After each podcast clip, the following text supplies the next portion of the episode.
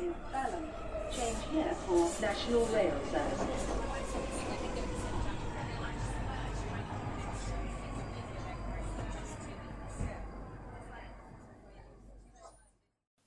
Bine revenit în stația Londra. Eu sunt Manuel Cheța de la manuelcheța.com și tu asculti podcastul Un român în Londra.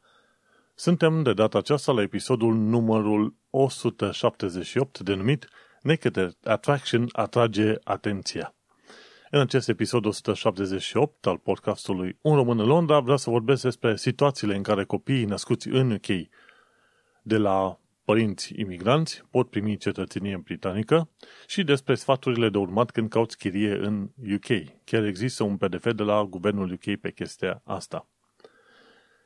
Înainte de orice, vreau să fac un mic anunț. Podcastul de față este partea Think Digital Podcast Network și mă găsești pe Podbean, iTunes, Spotify, radio.com, joia la ora 6 seara și pe YouTube.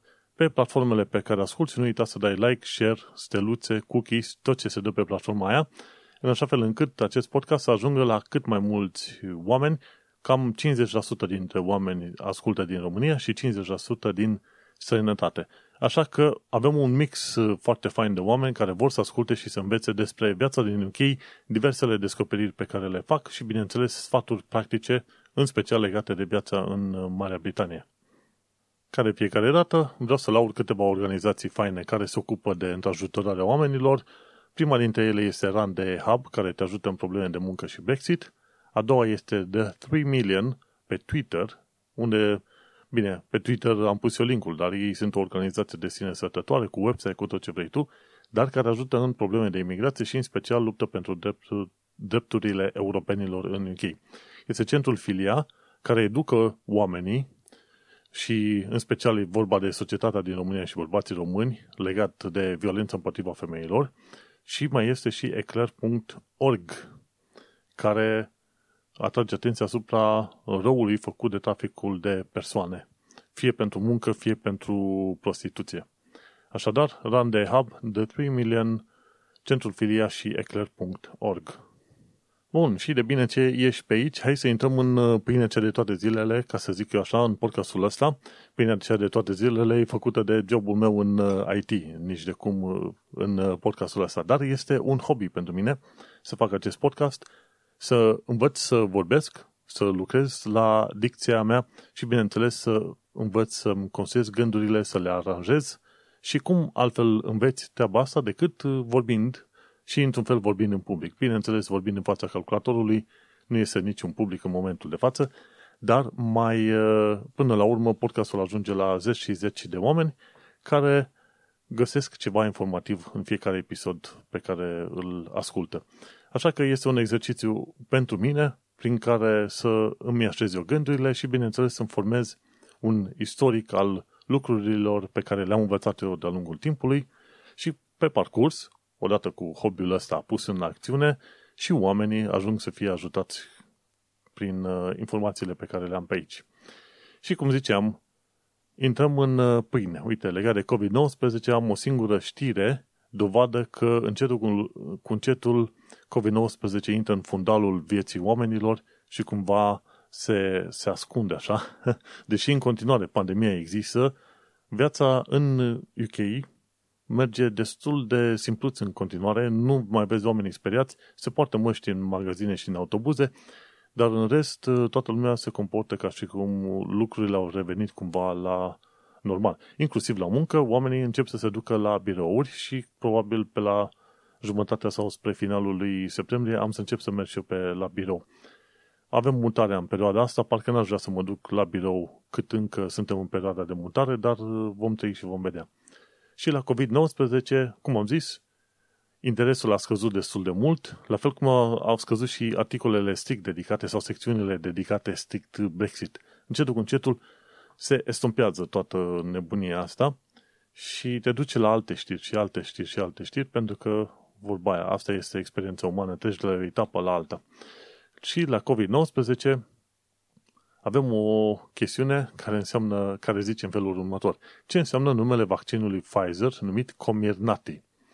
Și dacă te întreb de ce sunt atât de ciudate numele astea de medicamente, și de tratamente, ei bine, asta ține în special de, să zicem, de FDA în SUA și de MHC, MHRC în UK, uh, în sensul că există niște reguli specifice legale conform cărora poți să-ți denumești uh, tratamentul sau medicamentul și tocmai de aceea ajuns să ai niște nume din alea care mai de care mai ciudate. Bineînțeles, tot felul de firme din astea de medicină apelează la companii de branding care ar putea să-ți dea câteva detalii. Și așa cu Comirnaty au apelat, cei de la Pfizer au apelat la o firmă, nici nu știu exact cum îi zice, firma respectivă, anumită Brand Institute. Și firma aia i-a ajutat să găsească numele ăsta. Comirnaty vine de la COVID, Mir uh, vine de la mRNA vaccine și Nati vine de la community, ceva de genul ăsta. Deci e un fel de combinație între COVID, mRNA și community și immunity. Și tocmai de aceea au venit cu numele ăsta, Comirnaty.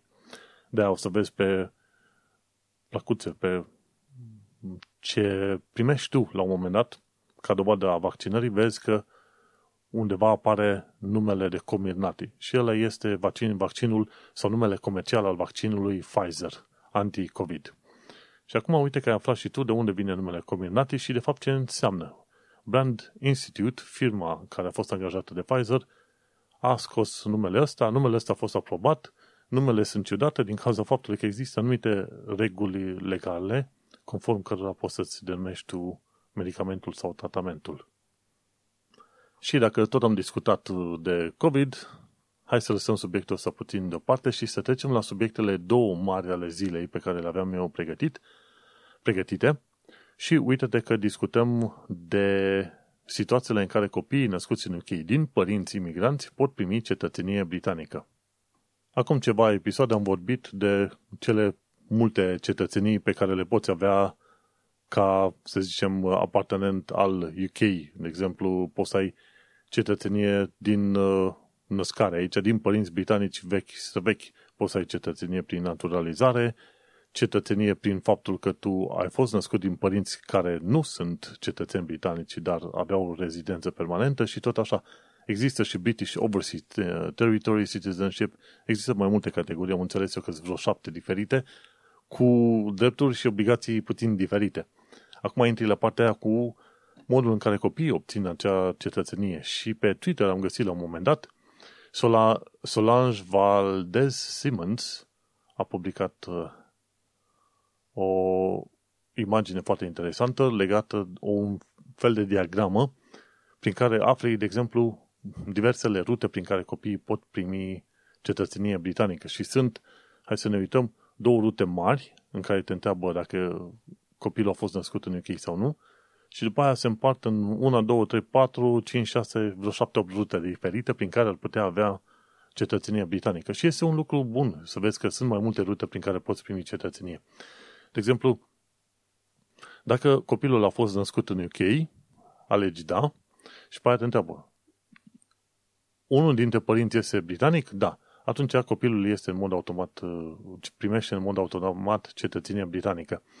Dar pentru asta trebuie să faci o cerere, să arăți că a fost, s-a născut în UK și, bineînțeles, după aia să-i faci pașaportul. Și în felul ăsta se certifică faptul că este cetățean britanic. Sau altceva. De exemplu, a fost născut în UK copilul, dar niciunul dintre părinți nu e britanic. În acel caz, se întreabă, ok, este măcar unul dintre părinți cu settled status sau rezidență permanentă? Da. Atunci copilul primește cetățenie britanică. Dacă niciunul dintre părinți nu are rezidență permanentă, atunci sunt două situații. Unul dintre părinți devine rezident permanent. Înainte ca acel copil să fi făcut 18 ani sau, dacă nici asta nu se întâmplă, atunci copilul, dacă petrece acel copil minim 10 ani de zile din uh, viața sa în, în UK și este considerat ca fiind de caracter bun, adică după ce trece de vârsta de 10 ani, se consideră că trebuie să și verifice dacă e de caracter bun, atunci are dreptul de a fi înregistrat ca cetățean britanic. Vezi ce situație interesantă. Chiar dacă părinții nu au rezidență nici măcar permanentă, Totuși, copilul poate primi cetățenia dacă a, a petrecut 10 ani de zile în UK și se demonstrează că are, este de, de bun caracter. Apoi, nu știu ce să, să povestesc la bun caracter. Copiii, câte copii și la 11, 12, 13, 15, 16 ani, mai fac și tâmpenii și prostii. Acum, cum poți să calculezi tu bunul caracter? Bineînțeles, cei la home office au ei o metodă prin care pot considera bun caracter. Problema este că chestiile astea rămân cumva la latitudinea home office și agentul de lucru s-ar putea să n-aibă chef de tine la momentul respectiv sau de dosarul ăla și poate refuza, deși sunt condiții în care ar putea să accepte. Și mai ales se lovește pe partea de good character. Pentru cetățenie prin naturalizare, good character de obicei este demonstrat prin faptul că n-ai avut cercetări penale de niciun fel și, bineînțeles, și de faptul că dacă ai primit amendă în UK, ți-ai plătit amenziile respective. Efectiv, când vrei să te să aplici pentru cetățenie în UK, trebuie să declari și faptul că ai avut amenzi. Și important este să le fi plătit. Orice fel de amenzi să le fi plătit. Și atunci aia se consideră că e un bun caracter. Bun. Și atunci mergem uh, mai departe la o altă situație, de exemplu, dacă copilul nu a fost născut în UK.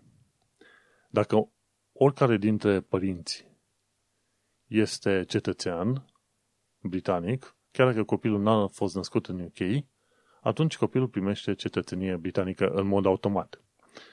Dar sunt situații. Dacă niciunul dintre părinți nu este, cet- nu este cetățean britanic și nici nu s-a născut în UK, atunci nu este, nu este, copilul nu este considerat cetățean britanic la naștere, ci poate să fie înregistrat ca cetățean britanic în anumite condiții, că zice, vezi paginile 6 și 7. Și aici discutăm de un ONG numit PRB, prcbc.org, iar, iar ei au publicat un uh, ghid din asta. Copii și dreptul lor pentru a, către cetățenia britanică.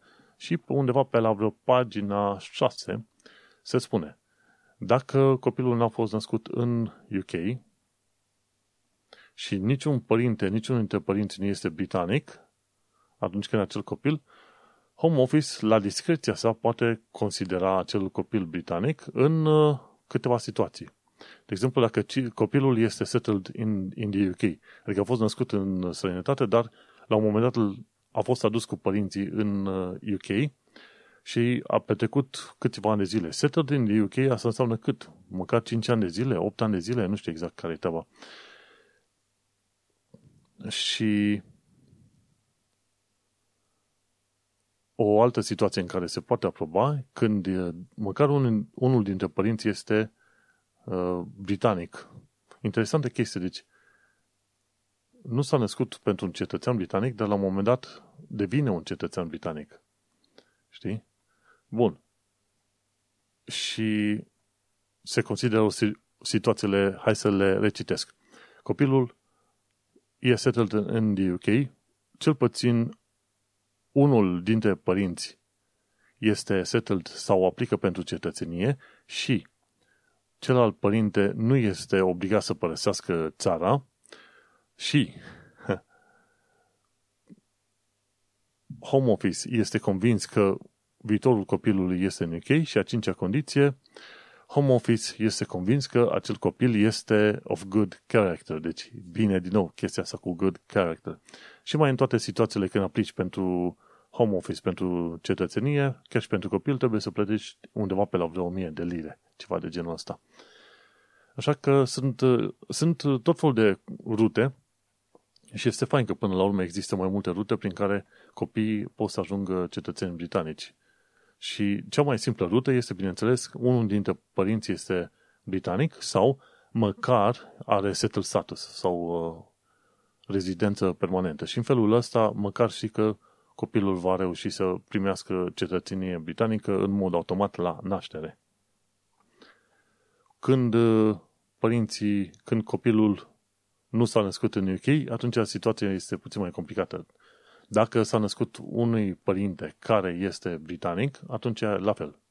primește cetățenie numai bine. Dacă nu, atunci sunt anumiți pași extra care trebuie făcuți când te muți cu copilul din sănătate în, uh, în UK. Nu este imposibil, dar sunt extra pași de făcut. Și diagrama asta este destul de ușor de înțeles, ca să zic uh, așa. În show notes, pe manuelcheța.com, găsești chiar în primele două linkuri din uh, show notes, găsești fișier PDF de la prcbc.org în care ți se explică chestiile astea și, bineînțeles, găsești imaginea la sfaturi practice. Bun. Important uh, lucru de știut este faptul că noi mai avem și alte subiecte de discutat pe astăzi. Următorul lucru despre care vreau să vorbesc astăzi este cel legat de instrucțiuni de închiriere. Și efectiv este vorba de sfaturile de urmat când cauți chirie în UK. Cei de la GovUK au făcut un PDF foarte fain, l-am pus în show notes acolo și zice How to rent, checklist for renting in England. Și e vorba de Anglia. Cei din Wales și Scoția și Irlanda de Nord au reguli puțin diferite, dar nu extraordinar de diferite. Și este, chestia asta se aplică la assured short hold tenancies, nu se aplică atunci când, de exemplu, îți faci un contract de închiriere și stai în aceeași, în aceeași locuință cu proprietarul. Ăla se numește lodging. Regulile sunt puțin diferite. Dar majoritatea oamenilor se înscrie, se, se bagă în categoria asta de Assured Short Hold Tenancies. AST. Și ăștia de la guvernul UK au făcut un uh, checklist chiar foarte fain. Și îți dă sfaturi în felul următor. De exemplu, îți zice, ok, vezi dacă nu cumva landlordul sau agenția îți cere anumite plăți extra care nu sunt permite, permise.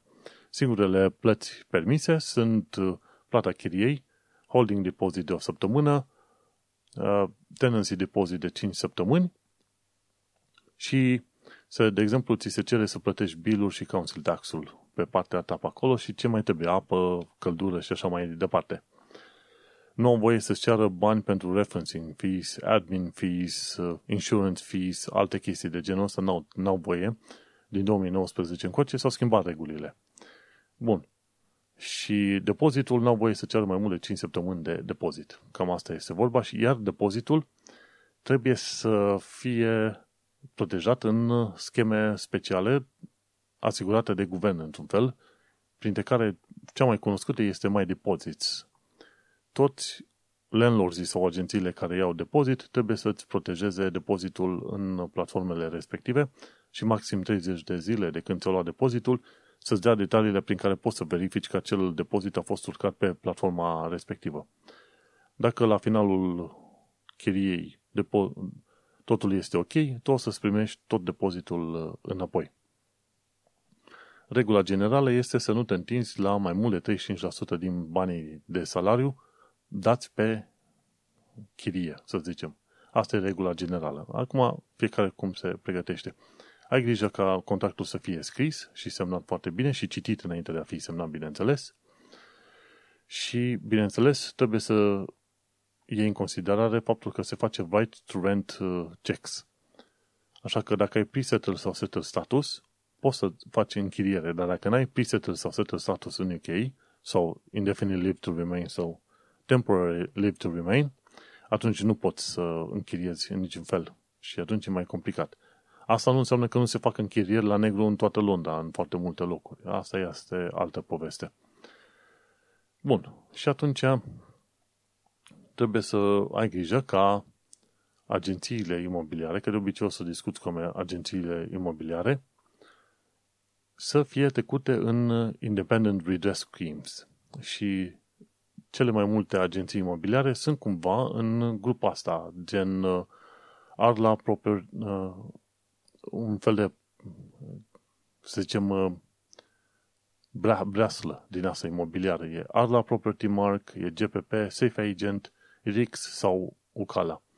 Bineînțeles, fiecare agenție trebuie să specifice undeva faptul că este partea Money Protection Scheme deci agențiile trebuie să specifice faptul că ei sunt partea uh, Money Protection Scheme, ca nu cumva să te pomenești că ți-au luat banii și după au dispărut, știi? Și mai apoi, la ce trebuie să te uiți când vrei să te muți într-un loc? De exemplu, ai grijă ca chiria cerută, acel depozit să fie depozitul de chirie sau de uh, renting deposit, să nu fie mai mult de 5 săptămâni. Deposit protection trebuie să fie trecut într-o schemă separată, nu că țin ei, nu au voie așa ceva. Uh, și ce trebuie să te uiți? Chiar dacă ți chirie care merge din lună în lună, proprietarul, landlordul, trebuie, să, trebuie să-ți permite să stai acolo măcar șase luni de zile. La finalul chiriei, bineînțeles, poți decide cu proprietarul dacă vrei să rămâi în continuare, fără să faci un contract pe un an de zile, ci să mergi pe, pe, de pe lună, de pe o lună pe alta. Și chestia asta este valabilă, e posibil. Și când te duci într-un nou loc, trebuie să te uiți, să te asiguri că este totul ok și în regulă. Inclusiv faptul că au alarme de fum prin case și aia, și aia contează. Și bineînțeles, ai dreptul să știi care este numă, numele și adresa landlordului efectiv, pentru că ar fi situații în care vrea să trimiți mesaje direct în caz că agenția nu își face treaba. Bun. Și ce alte chestie trebuie să faci? De exemplu, după ce ai semnat tenancy agreement, acel contract de închiriere, sau înainte, pardon, trebuie să vezi, să faci inventarul, să faci tot felul de poze peste tot, la toate chestiile, toate zonele din locuința respectivă, ca nu cumva să pomenești că ți-au trecut extra uh, daune atunci când ai plecat tu. Bineînțeles, odată ce te-ai mutat în nou loc, trebuie să-ți plătești chiria și costurile, bilurile așa cum trebuie și, bineînțeles, n-ai voie să sub în, sub închiriezi. Ăla ar fi un breach of contract și atunci ei au tot dreptul, adică proprietarul are tot dreptul să te evacueze pentru că tu nu ai respectat contractul tău. N-ai voie să sub, sub închiriezi. În fine, important este că atunci când închiriezi, să zicem, de la proprietar, de la landlord, să faci verificări. Că așa am pățit și eu țeapa cu câțiva ani de zile, am vrut să închiriez o cameră într-un apartament, ăla zicea că e landlordul și, ok, i-am luat numele, dar uh, nu știam că se pot face anumite verificări la Land Registry. Odată ce ai adresa efectivă a apartamentului unde vrei să te muți sau a casei, te duci la Land Registry și introduci adresa respectivă și obții detaliile publice legate de adresa respectivă. Și o să spună, ok, proprietarul este Ioan Marcu, ok? Dacă ăla din fața ta care spune că este proprietarul nu îl cheamă Ioan Marcu, îi cere act de identitate atunci înseamnă că individul ăla vrea să te păcălească, a luat apartamentul în chirie și pe aia face sub închiriere pe camere. Știi? Sunt figuri din astea. Și când se prinde proprietarul de treaba asta, normal că vine și sare ție în cap și te dă afară. Pentru că tu ai uh, sub închiriat de la un alt chiriaș. Ceea ce nu, ceea ce nu trebuie să se facă. Așa că trebuie să ai grijă. Dacă închiriezi direct de la un uh, landlord, asigură-te că ăla cu care vorbești e chiar landlordul și nu un uh, chiriaș. Și când e cu agenția, bineînțeles, este important să faci oricum verificarea la Land Registry, că atunci când faci contactul, să se spune că agenția, agenția spune, ok, facem un numele lui uh, Marcu Ionașcu. Ionașcu. Bun, hai să ne uităm la Land Registry. E același om? Da. Bun, atunci mergem mai departe, semnăm contactul și ne asigurăm. O extra chestie pe care o fac eu când uh, caut un loc de chirie, mă uit și la adresa exactă să văd dacă au legături de internet suficient de bune. În uh, tot felul de locuri, BT, Virgin Media sau Hyperoptic au internet inclusiv de un, uh, de un gigabit. Depinde de locul în care ești. Așa că asta e o altă verificare pe care vrei să o faci dinainte, în așa fel încât să nu te pomenești că te duci într-un loc și n-ai nici măcar 50 de mega internet. Și asta contează extraordinar de mult. Așa, No, și cam asta ar fi regulile. Vrei să citești pe îndelete, nu uita să intri pe manuelcheza.com, caută episodul 178 al podcastului, se numește Naked Attraction, atrage atenția, și acolo găsești și un PDF de la GovUK, de unde poți să citești foarte bine tot felul de detalii pe care le dau ei pe acolo. Aici se termină prima parte a podcastului, parte care va fi difuzată joi la ora 6 seara pe radio.com noi ne mai auzim în cea de-a doua parte a podcastului. Și iată că în această două parte a podcastului vorbim de știrile propriu-zise și vreau să trec totuși pe la partea de învățare a limbii engleze și despre cultura britanică. Avem un singur link aici și este vorba de pluralele la cuvintele latine și astea sunt foarte interesante. Pentru că, de exemplu, ai o serie de cuvinte gen fungus, cactus, crisis, criterion, phenomenon. Astea au ca origine limba latină. Iar pluralul, de exemplu, la fungus, nu e funguses, cum zici, e horse, horses. Sau uh, cat, cats. Deci nu pui un S sau un S la final. Pluralul la cuvintele latine este înlocuiești, înlocuiești partea de US sau IS sau ion la final cu i. De exemplu, în loc de fungus, hai să dau pe mai în față, în filmulețul ăsta, de la J. Doddle, J. Doddle, de la fungus, pluralul este fungi. Cactus, pluralul este cacti, cacti. Crisis e crisis. Criterion, pluralul este criteria. Phenomenon, fenomena. Știi? Și atunci e, e cam greu să-ți dai seama exact care ar fi regulile, dar în principiu nu, e, nu zici funguses sau cactuses. Nu, aia nu există. Cactai. Fungi, crisis, criteria, fenomena. Hai să vedem la sfaturi practice. Da, secțiunea de limba engleză a fost foarte scurtă, dar uh, sper utilă. La sfaturi practice, ci că ajutor de la guvern pentru studenți. Și este vorba de acel împrumut pe care îl dă guvernul UK de vreo 20 de mii de lire pentru studenți. Și ajutorul ăla e construit din tuition fees, adică plata pentru cursuri și cărți, și maintenance loan, împrumutul pentru uh, accommodation, rent, mâncare și ce vrei tu. Dacă, de exemplu, ești dintr-o familie mai, uh, mai bine, mai înstărită, atunci împrumutul ăsta pe care îl poți primi este mic comparativ cu cei care nu sunt din familie înstărite. Ideea generală este că împrumutul ăsta trebuie să dai înapoi dacă e mai mult decât salariul minim pe economie. Și plătești așa o sumă monică, gen 100, maxim 200 de lire pe lună, ceva de genul ăsta. Și dacă, după ce ai terminat uh, aceste cursuri de studenție și au trecut 25 de ani de zile și n-ai avut un salariu din care să plătești împrumutul, e bine, împrumutul este clasat, nu ți se mai cer banii. Dar uh, cine face facultate mă gândesc că vrea să lucreze și să și plătească acest uh, împrumut. Important e că există variante. Și, de exemplu, te poți duce pe site-ul guvernului UK, e gov.uk slash apply for student finance. Și acolo găsești tot felul de detalii din asta și condiții legate de household income, cât uh, are familia ta, cât câștigă familia ta. Și acum hai să mergem la știrile curente, la actualitatea britanică și londoneză. Chiar ca în titlu am pus Naked Attraction. No. Ce s-a întâmplat? Reclamele de la Naked Attraction de pe autobuzele londoneze sunt deșuchiate și au atras uh, oprobiul public, ca să zic așa. Ce se întâmplă?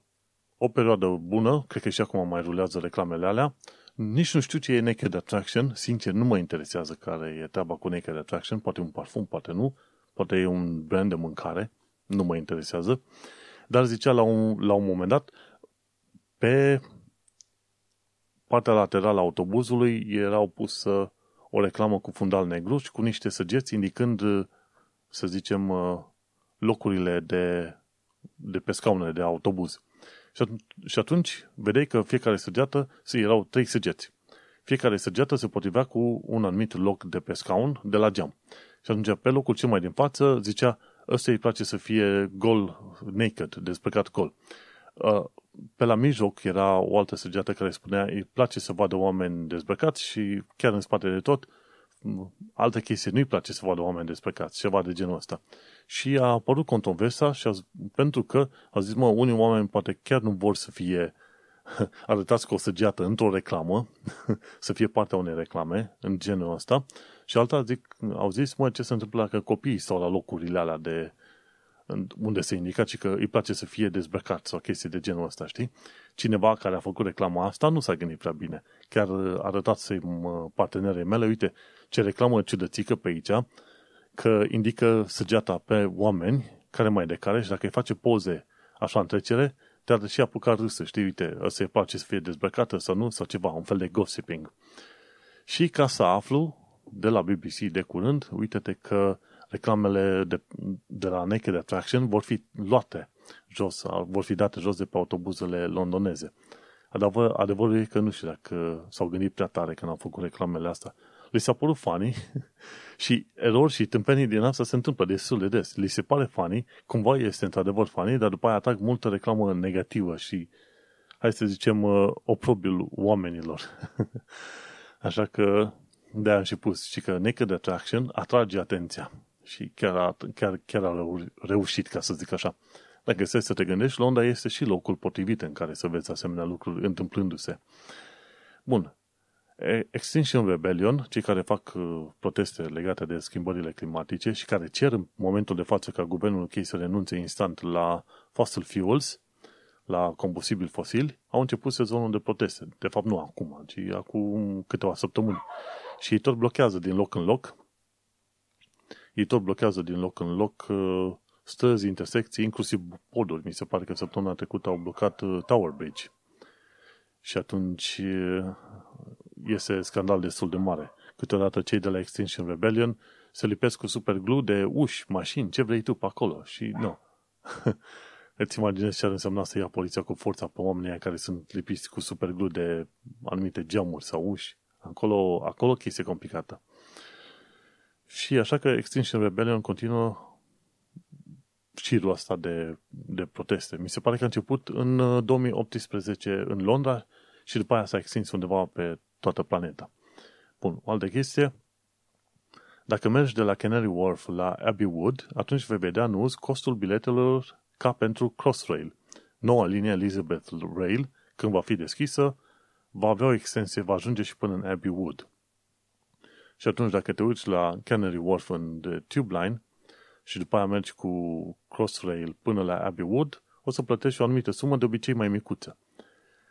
Și acum ce se întâmplă? Când te duci de la Canary Wharf la Abbey Wood, plătești o sumă mai mică. Când vii de la Abbey Wood, te duci la Canary Wharf, o să plătești o sumă mai mare. Cumva se consideră că dacă vii de la Abbey Wood, deocamdată nu folosești linia Elizabeth Line, deși la dus se consideră că o folosești. Oricum, uh, Crossrail sau Elizabeth Line va fi în funcțiune undeva prin vara anului viitor au tot amânat-o, au tot amânat-o și deocamdată e probabil pe la vreo 20-30% capacitate. Ei o testează de câteva luni de zile, ei tot testează linia cu prima oară cu un, uh, cu un tren pe oră, după aia cu 2, cu 5, cu 10, până când ajung la full, full speed și cred că o să meargă, e posibil să facă timp de câteva luni de zile, să meargă trenurile chiar și goale, dar uh, să meargă la program normal, ca să vadă dacă întreaga rețea funcționează cum trebuie. Dar undeva prin vara anului viitor o să vedem că ne putem plimba cu noua linie Elizabeth Line, care face legătura foarte bine est-vest, inclusiv duce până la aeroportul Heathrow, ceea ce e un lucru foarte bun, pentru că în momentul de față, dacă e metrou, este doar Piccadilly Line și Piccadilly Line e o linie foarte veche, e întotdeauna îngustă, nu are aer condiționat, n-ai niciodată loc, e efectiv uh, foarte foarte enervant ca să mergi cu Piccadilly Line către aeroportul Heathrow, chiar dacă ar fi să mergi odată pan. Dar tot e enervant. Așa că pică mai bine această linie Crossrail. Bun, ce am mai aflat de curând este faptul că UK are nevoie de 25.000 de familii adoptive. Că foster families, ca să zic așa. Pentru că se pare că unii oameni au renunțat din a mai fi foster family din vari motive. Fie că nu primesc sprijinul logistic necesar, că nu primesc sfaturile necesare, că nu primesc banii necesari și atunci UK este în penurie de 25.000 de familii adoptive în momentul de față.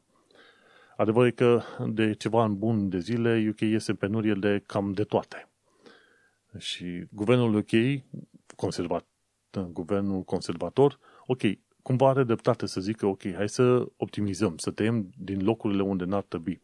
Ideea e că ei au tăiat de peste tot, iar când a venit pandemia, brusc au de- descoperit că pot cheltui o tonă de bani și au vândut, uh, au fost tot felul de contacte în asta date către prieteni, rude, amici, un fel de PSD, ca să zic așa.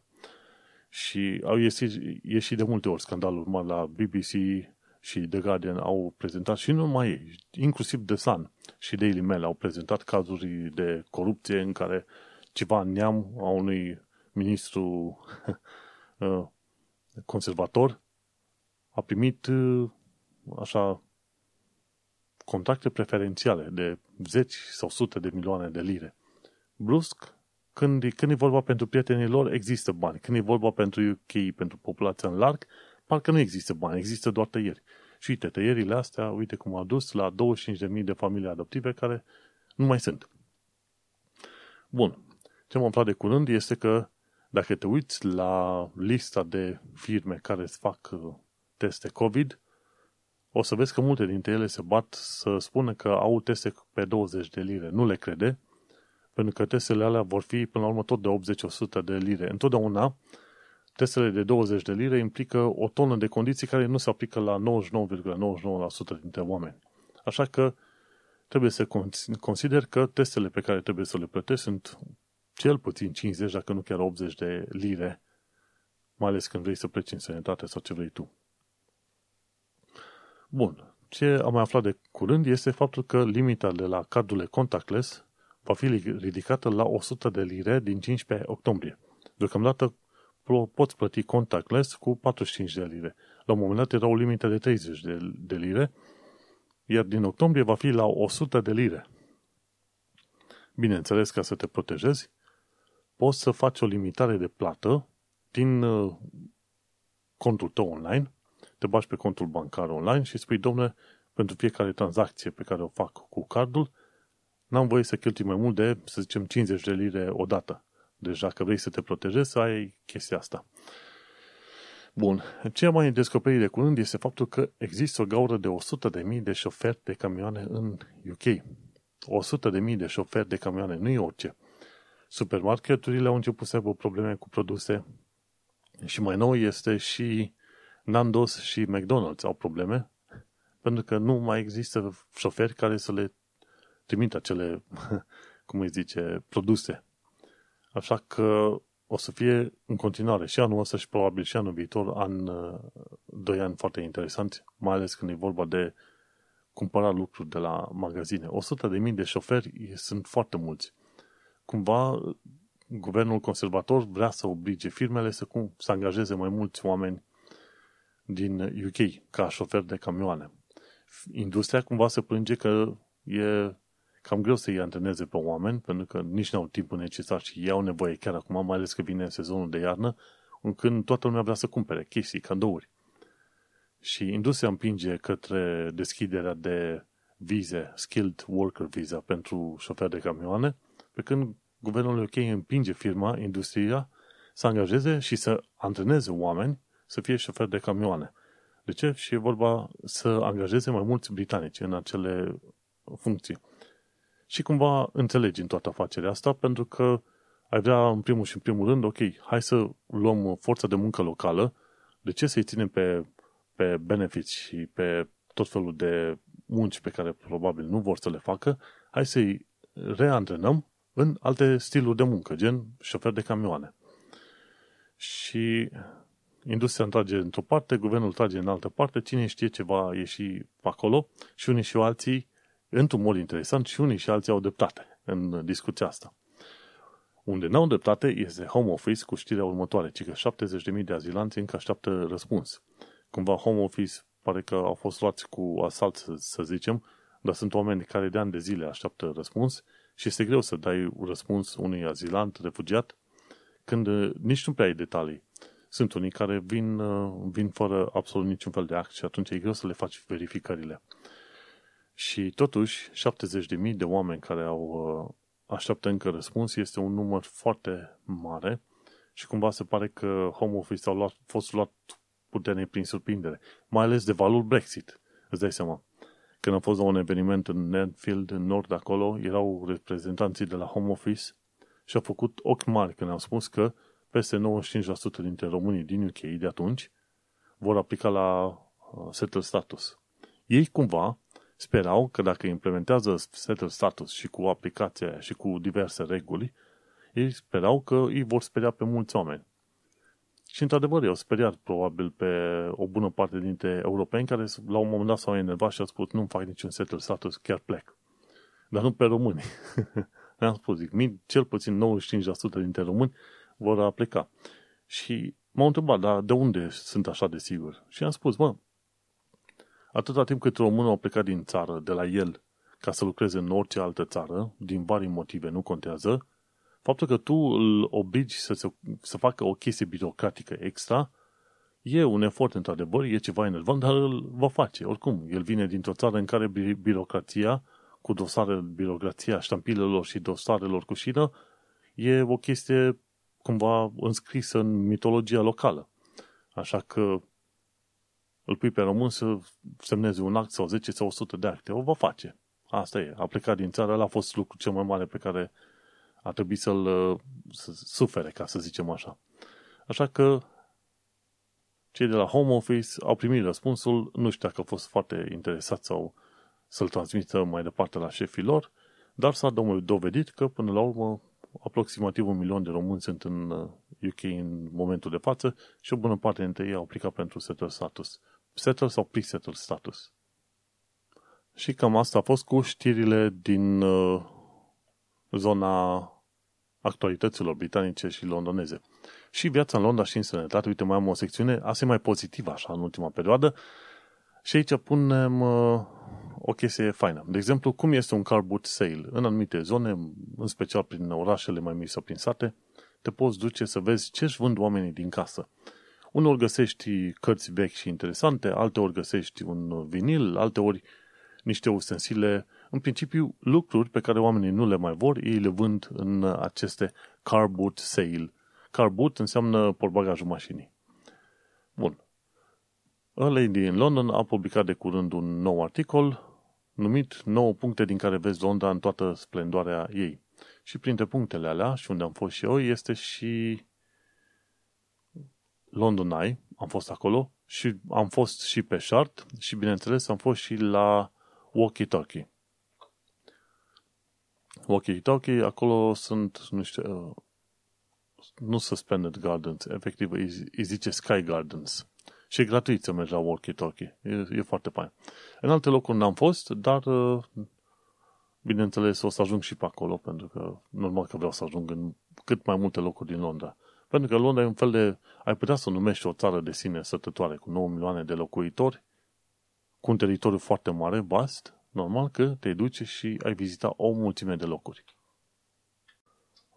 O altă chestie interesantă de viața în Londra și în sănătate când te duci în Trafalgar Square în perioada asta, o să vezi 007 foarte fain, mare, o sculptură 007, bineînțeles cu steagul britanic făcut acolo foarte fain, și sculptura aia este o reclamă pentru noul film James Bond, cu James Bond, bine, cu personajul James Bond, al 25-lea film 007. Și filmul se numește No Time to Die și o să apară undeva în toamnă-iarnă la cinema al 25-lea film 007, nici nu știam. Este efectiv o industrie și, cum să zic, un monument britanic. Filmul ăsta, seria asta de filme 007. Și uite-te cum, dacă te duci în perioada asta în Trafalgar Square, o să vezi 00, o sculptură 007.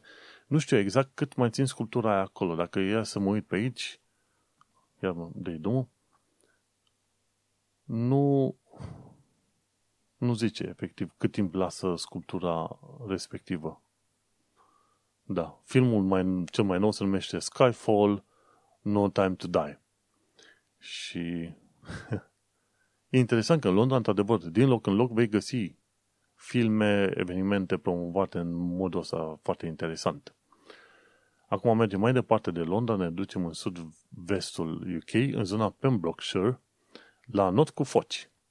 Pe acolo poți să noți, sunt câteva insule micuțe, chiar și vara, apa undeva de jur împrejurul uh, Angliei este mai, mai rece decât în zona, să zicem, Spaniei, în zona mediteraneană sau în zona Portugaliei, de exemplu. Și totuși, e, oamenii se duc la not, pentru că și-au uh, costum cu neopren sau cum se mai numește ăla, să le protejeze cumva corpul și în articolul ăsta de la The Guardian, am aflat că poți să te duci să vezi focile de aproape în zona de sud-vest al UK-ului, în zona Pembrokeshire și mai specific e vorba de o serie de insule în zona Pembrokeshire, uh, Pembrokeshire. Și hai să mă gândesc așa, una dintre insule este vorba de Scomer. Plătești niște bani și te duce cu vapor acolo, iei și cu echipament de scufundare și te duci în zona Scomer ca să vezi focile. Te saluți cu focile pe acolo, n-ai nicio treabă. Bun, și o ultimă chestie pe UK, da, viața în sănătate, în perioada asta poți să cumperi haine cu modelele mochetei folosite la liniile Central și Bakerloo. Când te plimbi cu, cu metroul, o să vezi că toate scaunele alea au un fel de mochetă în asta, cu design foarte interesant. E bine, în perioada asta, dacă vrei, poți să și cumperi haine cu designul respectiv. Și când te duci pe liniile alea, o să te confunzi cu uh, scaunele de metrou. Foarte interesantă ideea lor. Și cam atât despre viața în uh, Londra și în străinătate. Și cam atât cu acest nou episod. Sper că ai mai învățat lucruri noi, că măcar te-am făcut curios legat de viața și situația din UK. Uh, nu uita dacă ai vreo sugestie de făcut să trimiți la manuelcheța.com și, bineînțeles, noi ne mai auzim pe data viitoare. Acesta a fost episodul 178 denumit Naked Attraction atrage atenția și am vorbit despre situațiile în care copiii născuți în UK pot primi cetățenie britanică și, bineînțeles, despre sfaturile de urmat când caut chirie în UK. Noi ne mai auzim pe data viitoare. Pa! The next station is Balham. Change here for National Rail.